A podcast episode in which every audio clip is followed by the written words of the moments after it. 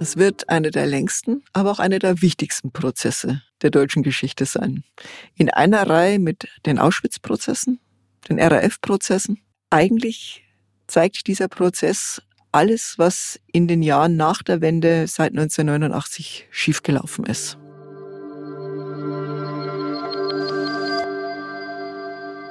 Herzlich willkommen zu Das Thema. Mein Name ist Laura Terberl. Mehrere Raubüberfälle, drei Sprengstoffanschläge und zehn Morde. Das ist das Werk des NSU, des nationalsozialistischen Untergrunds.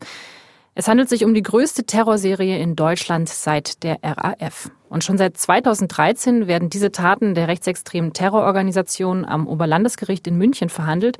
Und der Prozess hat sich zu einem juristischen Marathon entwickelt. 2017 ist bereits das fünfte Jahr des Prozesses und bis jetzt ist noch kein Ende in Sicht.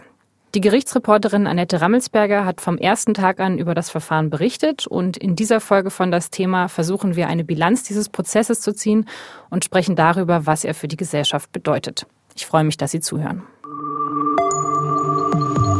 Das Thema. Der Podcast der Süddeutschen Zeitung.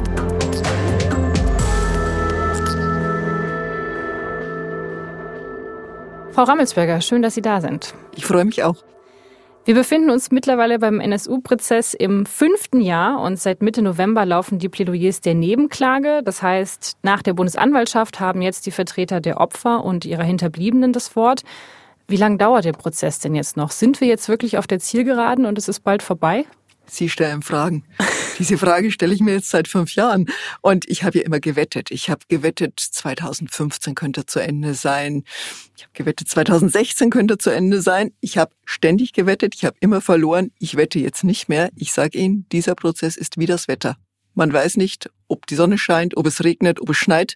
Es kommt, wie es kommt. Aber ich hoffe, nächstes Jahr, vielleicht sogar in der ersten Jahreshälfte. Wieso lagen Sie denn so oft falsch? Wieso dauert der Prozess so viel länger, als man dachte? Gibt verschiedene Gründe. Erstens, so viele Zeugen, die mauern, die nichts sagen, die da sitzen und einfach eine Phalanx des Schweigens bilden, die nichts rauslassen. Dann natürlich die Angeklagten. Ähm, Frau Zschäpe hat 249 Tage geschwiegen. Dann hat sie was gesagt. Dazu werden wir sicher noch kommen. Andere sagen gar nichts. Es gibt aber auch einfach juristische Geplänkel. Wir stellen einen Befangenheitsantrag. Nach dem Befangenheitsantrag muss unterbrochen werden. Dann muss über diesen Befangenheitsantrag entschieden werden. Dann stellt man aber schon den nächsten. Also das heißt, das Gericht kommt kaum hinterher, diese ganzen Anträge, Befangenheitsanträge zu bescheiden. Das kostet alles wahnsinnig Zeit. Zwischendurch ist dieser Prozess immer eine, zwei Wochen unterbrochen und dann geht's erst weiter. Also es läppert sich. Sie haben ja in einem Kommentar in der Süddeutschen vor kurzem dafür geworben, dass der Prozess jetzt möglichst schnell zum Ende kommen muss. Ist jetzt schon alles erledigt sozusagen? Das ist der wichtigste Prozess seit den RAF-Prozessen. Und ich finde einfach, dass dieser Prozess sich entwertet, wenn er immer und immer länger dauert. Und zwar ohne weiteren Erkenntnisgewinn. Es ist ja nicht so, dass irgendwas noch Neues rauskommt. Bei dem Stand, also vor einem Jahr haben wir genügend in diesem Prozess erfahren gehabt, so dass sich ein Gericht sehr gut ein Urteil bilden kann. Alles, was jetzt noch folgt, also was seit einem Jahr folgt, ist wirklich nur noch so ein Cordon sanitaire. Da wird äh, so eine Sicherheitszone aufgebaut gegen den Bundesgerichtshof. Denn natürlich gehen hinterher alle zum Bundesgerichtshof, versuchen eine Revision zu erreichen. Und nur das tut im Moment das Gericht. Es zieht sozusagen lauter Sicherheitsvorkehrungen ein, dass genau das nicht passiert. Das heißt aber nicht, es gibt noch irgendwas Neues. Es heißt auch nicht, äh, dieser Prozess wird dadurch besser. Er wird nur länger. Und das haben auch die Prozessbeteiligten nicht verdient, auch die Angeklagten nicht. Denn ich meine, zwei von denen sitzen seit sechs Jahren in Untersuchungshaft. Das ist wahnsinnig lang. Und ich finde, dieser Prozess muss zum Ende kommen, auch deswegen, um endlich mal sowas wie eine Wahrheit zu setzen. Denn mittlerweile gedeihen ja die Verschwörungstheorien, was eigentlich wirklich alles dahinter steckt. Und wenn dieses Urteil gesprochen ist, dann weiß man auch, was alles richterlich festgestellt ist.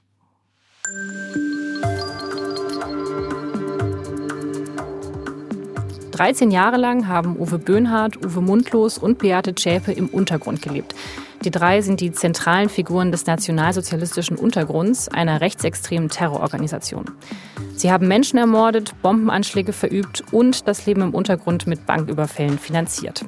Erst seit dem Selbstmord von Uwe Böhnhardt und Uwe Mundlos im Jahr 2011 weiß die Öffentlichkeit überhaupt von der Existenz des NSU. Bis dahin hatten Ermittler die Mordserie nicht mit Rechtsextremismus in Verbindung gebracht, sondern mit organisierter Kriminalität und Familienstreitigkeiten erklärt. Die Opfer waren acht türkischstämmige Menschen, ein Grieche und eine Polizistin. Seit 2013 ist in München vor dem Oberlandesgericht Beate Zschäpe angeklagt, die einzige Überlebende des NSU-Führungstrios und daneben stehen auch noch vier mutmaßliche Mittäter und Helfer vor Gericht. Der Prozess sollte eigentlich schon lange zu Ende sein, aber erst seit Juli 2017 konnten die Schlussplädoyers der Bundesanwaltschaft vorgetragen werden. Die Bundesanwaltschaft fordert für Beate Zschäpe das härteste Urteil, das der deutsche Rechtsstaat kennt, lebenslange Haft mit anschließender Sicherheitsverwahrung weil sie für jeden Mord des NSU verantwortlich sei, obwohl sie selbst nicht an den Tatorten war. Frau Rammelsberger, was waren denn am Anfang die Erwartungen an diesen Prozess? Dieser Prozess wurde überfrachtet mit Erwartungen. Man darf nicht vergessen, als der NSU aufflog, hat ja Entsetzen das Land ergriffen. Es war ja überhaupt nicht vorstellbar, dass so etwas passiert hier in Deutschland, diesem aufgeräumten, netten Land, dass er seit 13 Jahren eine Mordbande herumzieht, Leute umbringt und dass es niemandem wirklich auffällt, was da passiert. Also da hat die Gesellschaft wirklich auch nicht nur an den Sicherheitsbehörden gezweifelt, sondern auch an ihrem eigenen Grund. Also wo stehen wir denn eigentlich? Ist hier wirklich ein Abgrund in Deutschland, den wir nicht gesehen haben? Sie haben vorher gesagt, es geht also nicht nur um die individuelle Schuld der Täter, sondern es geht um sehr viel mehr. Was von diesem mehr hat der Prozess denn geleistet? Was hat er geschafft? Dieser Prozess hat eine Tiefenbohrung in die deutsche Gesellschaft geleistet. Etwas, was mich, obwohl ich mich viel mit Rechtsradikalismus beschäftige, erschreckt hat. Da traten Menschen auf, die mit freundlichem Gesicht sagten, sie seien überhaupt nicht rechts, sondern ganz normal derjenige, der mich eigentlich am meisten fasziniert hat, ist der Hausmeister äh, von Frau Zschäpe und ihren Freunden in der Frühlingsstraße in Zwickau. So ein richtiger Mann, den man sich wünscht, wenn der Wasserrohrbruch da ist. Der hat ein breites Kreuz, eine tiefe Stimme, man vertraut ihm sofort und man will ihn sofort haben. Und dann sagt er, ja, das ist eine ganz nette Nachbarin gewesen, die Frau Zschäpe, auf die lässt er gar nichts kommen und sie seien immer abends im Keller gesessen zum Prosecco trinken unterm Hitlerbild. Er hat sich erkundigt, Hitlerbild im Keller ist nicht verboten, weil das ist ja sein Privatbereich. Das ist alles ganz unpolitisch, hat der Hausmeister gesagt. Man hat den Hitler nur als Erinnerung an einen Nachbarn, der halt auch ein bisschen rechts war. Und er fährt auch so einen Kübelwagen mit eisernem Kreuz drauf. Aber nee, das ist auch nichts Besonderes. Äh, das eiserne Kreuz, das trägt ja auch der Airbus der Kanzlerin. Und dass er dann auch noch einen Jutebeutel mit Hakenkreuz hängen hatte, sagt er, ja, ist doch ganz neu. Natürlich verwende ich den. Okay, also der Prozess hat uns klargemacht, wie normal rechtsextreme Ansichten in unserer Gesellschaft sind. Aber was haben wir dann damit gemacht? Also ich meine, das kann ja nur der erste Schritt sein. Es müsste danach ja eigentlich irgendwas davon kommen, was leiten wir daraus ab, was können wir jetzt verändern? Und da habe ich ja eher das Gefühl, dass der Prozess in eine Zeit fällt, wo rechtsextreme Ansichten eigentlich nur normaler und gesellschaftlich akzeptierter werden. Man hat das Gefühl, dass der NSU-Prozess die Vergangenheit beackert und wir bereits vor einer Zukunft stehen, die noch viel dramatischer ist. Dieses Gefühl habe ich auch. Und deswegen, auch deswegen ist mir so wichtig, dass dieser Prozess zu einem Ende kommt.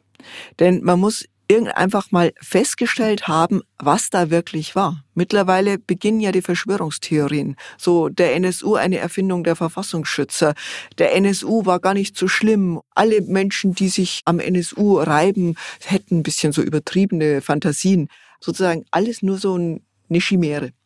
Und das ist mir ganz wichtig, weil ich meine, mittlerweile ist in Dresden läuft ein Prozess fast unter Ausschluss der Öffentlichkeit gegen die Gruppe Freital, die gegen Flüchtlingsheime gebombt hat. In Salzhemmendorf, in Niedersachsen fielen auch äh, Molotow-Cocktails in Kinderzimmer vom Flüchtlingsheim. Fast jeden zweiten Tag passiert irgendwas.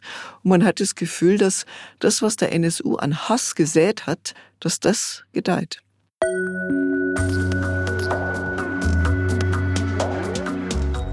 Die SZ war beim NSU-Prozess vom ersten Tag an an jedem einzelnen Verhandlungstag im Gerichtssaal und sie hat mitgeschrieben und dabei ist das umfassendste Protokoll entstanden, das es vom NSU-Prozess gibt.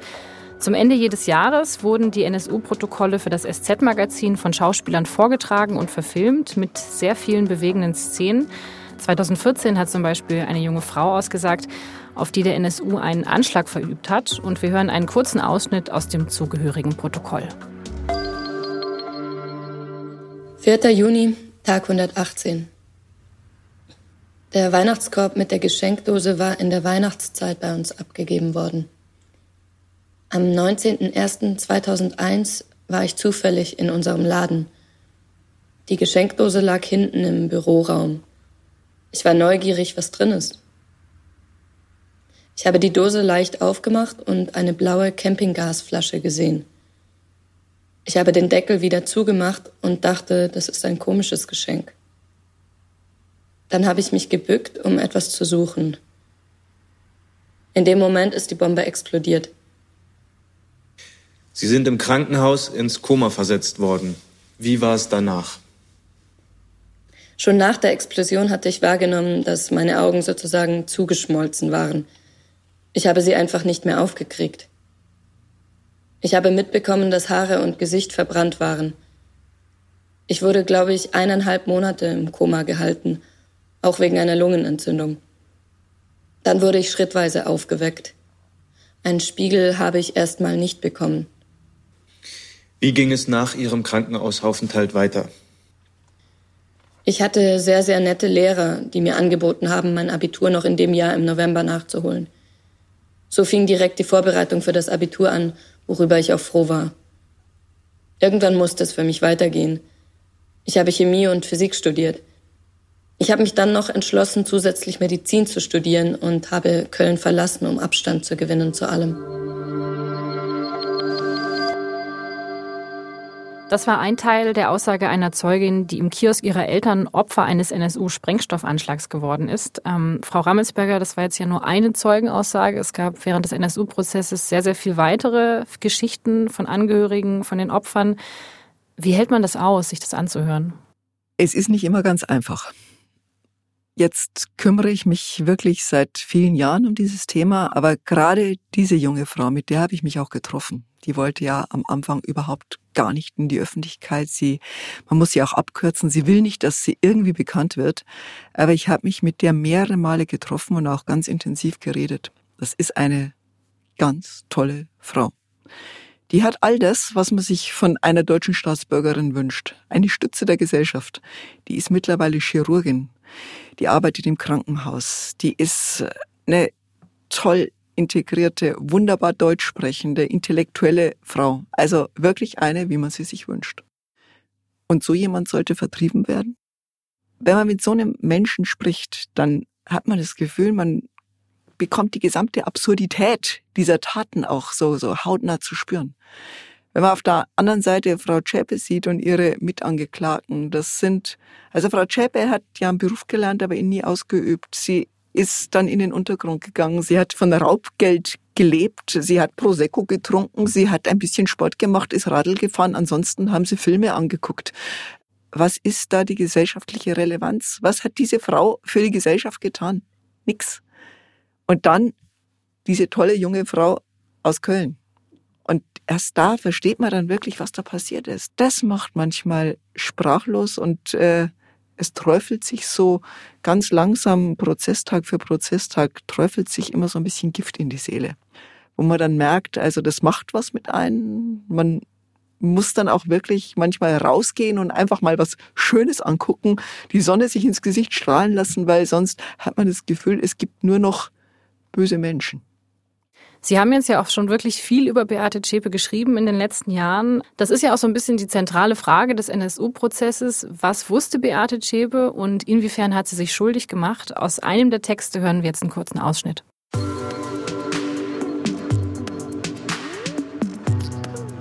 Kann es wirklich so gewesen sein, wie sie sagt? Ein junges Mädchen mit schwieriger Kindheit, das sich in zwei Neonazis verliebt – Erst in den einen, dann in den anderen. Und das trotz der verschworenen Gemeinschaft immer erst hinterher von den Morden erfahren haben will. Eine Frau, die sich von den Männern abspeisen ließ.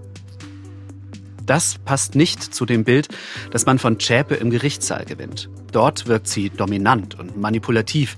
Eine Frau, die ihren Willen durchsetzt. Wer Zschäpe seit drei Jahren ins Gesicht blickt und beobachtet, wie sie mit ihrem Anwalt scherzt, wie sie keine Miene verzieht, wenn ein junges Mädchen, mit dem sie eng befreundet war, bitterlich weint, weil es jahrelang belogen worden ist. Wer all das sieht, der erkennt die Beate Zschäpe aus ihrer vor Gericht verlesenen Erklärung nicht wieder. Sphinx nennen sie einige. Aber manchmal verdeckt der Schleier des Geheimnisses nur die Antwort auf die Frage, kann eine Frau, die so nett war zu den Nachbarn, eine Terroristin sein? Wo doch Neonazis Männer sind, mit Springerstiefeln und Glatze.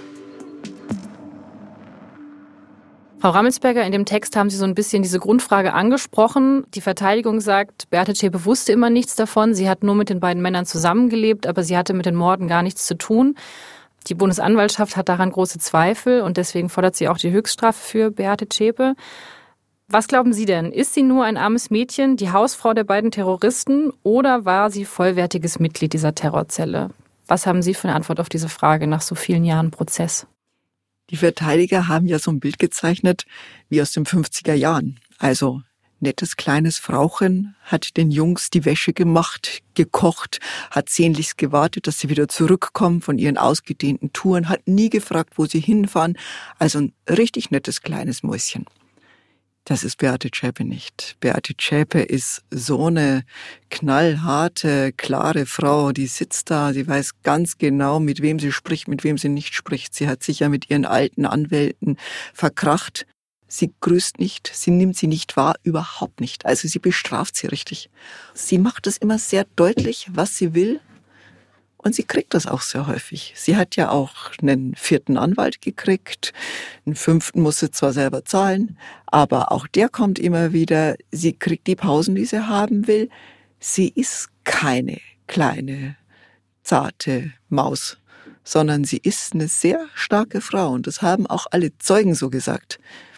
Ihr Cousin, der sie sehr mag, mit dem sie aufgewachsen ist, der selber in der rechten Szene war, sagt, sie hatte die Jungs im Griff die ließ sich die Butter nicht vom Brot nehmen. Auch die anderen sagten, tough, mittendrin in dieser kleinen Elitegruppe und äh, überhaupt nicht untergeordnet. Und sie zeigt halt auch wirklich mit ihrem Verhalten vor Gericht, dass sie alles andere ist als unterwürfig. Man lernt also in diesem Prozess doch schon einiges über Beate Zschäpe, obwohl sie sich ja die meiste Zeit überhaupt nicht geäußert hat. Der Gerichtspsychiater, der sie auch über die vielen Jahre beobachtet hat, der hat einen wichtigen Satz gesagt. Es ist eigentlich das, was sie nicht sagt, was so interessant ist. Und es war ja wirklich so, von ihr haben ja alle Leute gehofft, dass er dann sozusagen mit der Wahrheit rauskommt, dass er alles erklärt, was man sich nicht erklären kann. Und das war natürlich ein bisschen naiv. Warum soll sie sich belassen? Natürlich sagt sie nicht, dass sie es gewusst hat. Muss sie auch nicht. Als Angeklagte darf sie lügen. Aber sie hat noch nicht einmal richtig gesagt, dass es ihr leid tut. Sie hat nur so ganz formelhaft gesagt, ja, ja, war ein Fehler, würde sie nicht wieder tun und so und hätte sie sich trennen müssen. Aber irgendwas, was sozusagen dieser jungen Frau aus Köln zurückgeben könnte, ey, wir haben dein Gesicht zerstört, ja. Du bist nicht mehr die schöne Frau vom Früher. Wir haben dein Leben so schwer gemacht. Wir haben Väter getötet, wir haben Brüder getötet, wir haben Söhne getötet. Also da sind ja ständig Angehörige aufgetreten, die sie angefleht haben, Frau Schäpe, bitte reden Sie. Sie ist ja nie irgendjemand auch nur ein bisschen entgegengekommen, mit einem Lächeln, mit einem Blick, nichts. Und das soll die Frau sein, die bereut? Irgendwie hat man das Gefühl, dass dieser ganze NSU-Prozess sich ja nur um Beate Zschäpe dreht. Also klar, sie war eine der Hauptpersonen. Aber ist es vielleicht auch falsch gewesen, dass man den Fokus so auf diese eine Person setzt, die aber offensichtlich nichts zur Aufklärung beitragen will? Ich meine, es gab ja noch, es gibt ja noch die Mitangeklagten. Äh, der NSU hatte viele Helfer. War das vielleicht einfach falsch, dass man sich so auf diese eine Person eingeschossen hat? Sie wurde schon stark symbolisiert und stilisiert. Aber es hat natürlich auch etwas, so, so ein ja, äh, lustvolles Frösteln. Was man da so erlebt. Äh, und ich erlebe das hauptsächlich auch bei Männern, muss ich sagen, die sich immer auf die Zschäpe konzentrieren, während viele Kolleginnen von mir immer sagen, ey, da gibt's Carsten S. Der, der alles zugegeben hat, der Mann, der in der rechten Szene verstrickt war und dann ausgepackt hat, der Kronzeuge. Da gibt es Ralf Wohlleben, den alten MPD-Funktionär, der immer so tut, als wenn er ein Patriot wäre, der nichts, überhaupt nichts mit Gewalt zu tun hätte.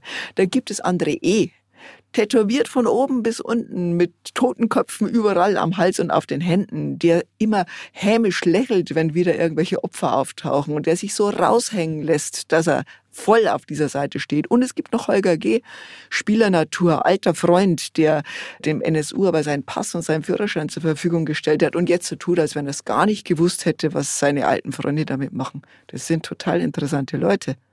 Aber Frau Zschäpe sticht sie alle aus.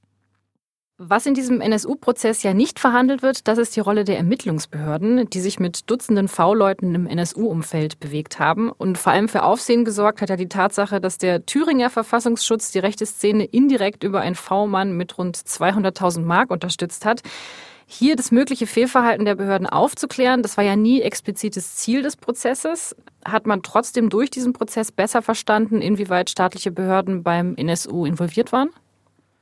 Ja, schon.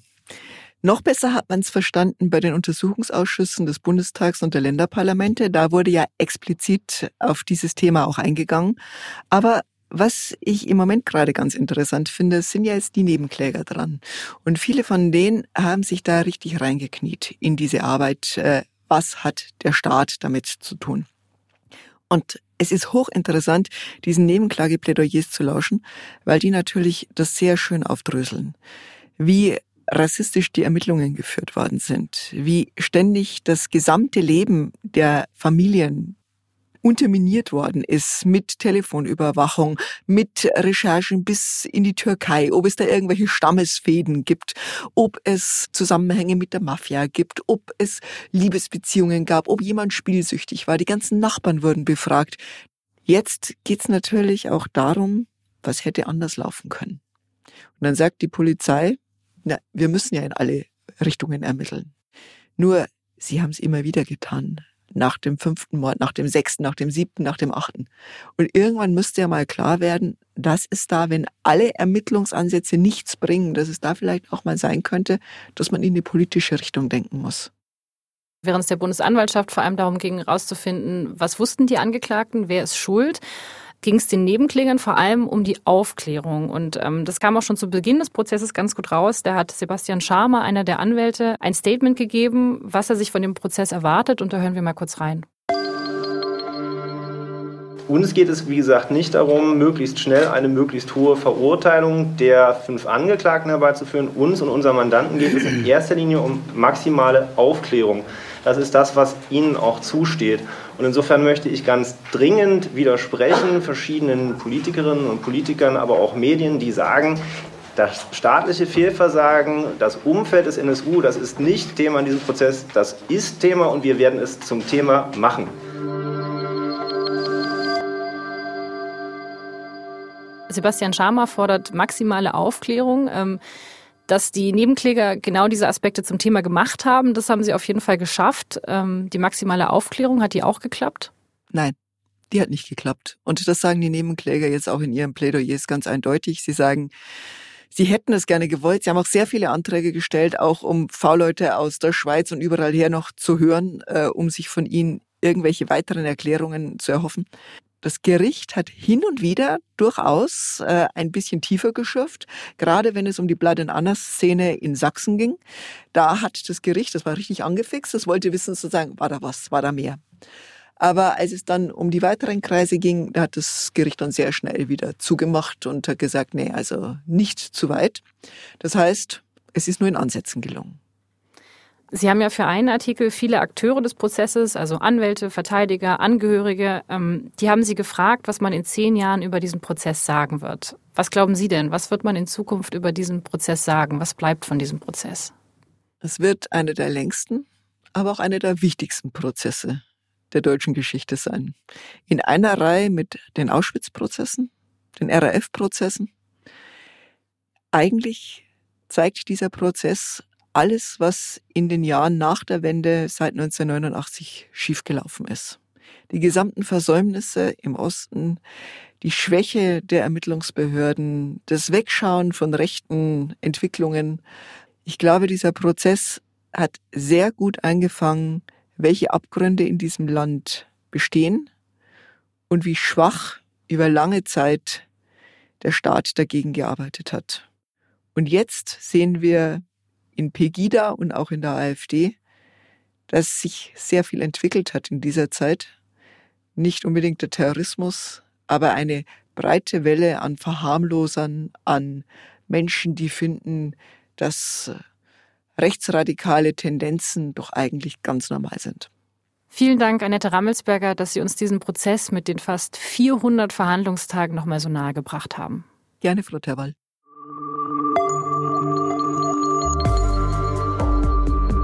Vielen Dank auch Ihnen fürs Zuhören. Das war das Thema für diese Woche. Alle Informationen und alle Folgen finden Sie unter www.sz.de-podcast.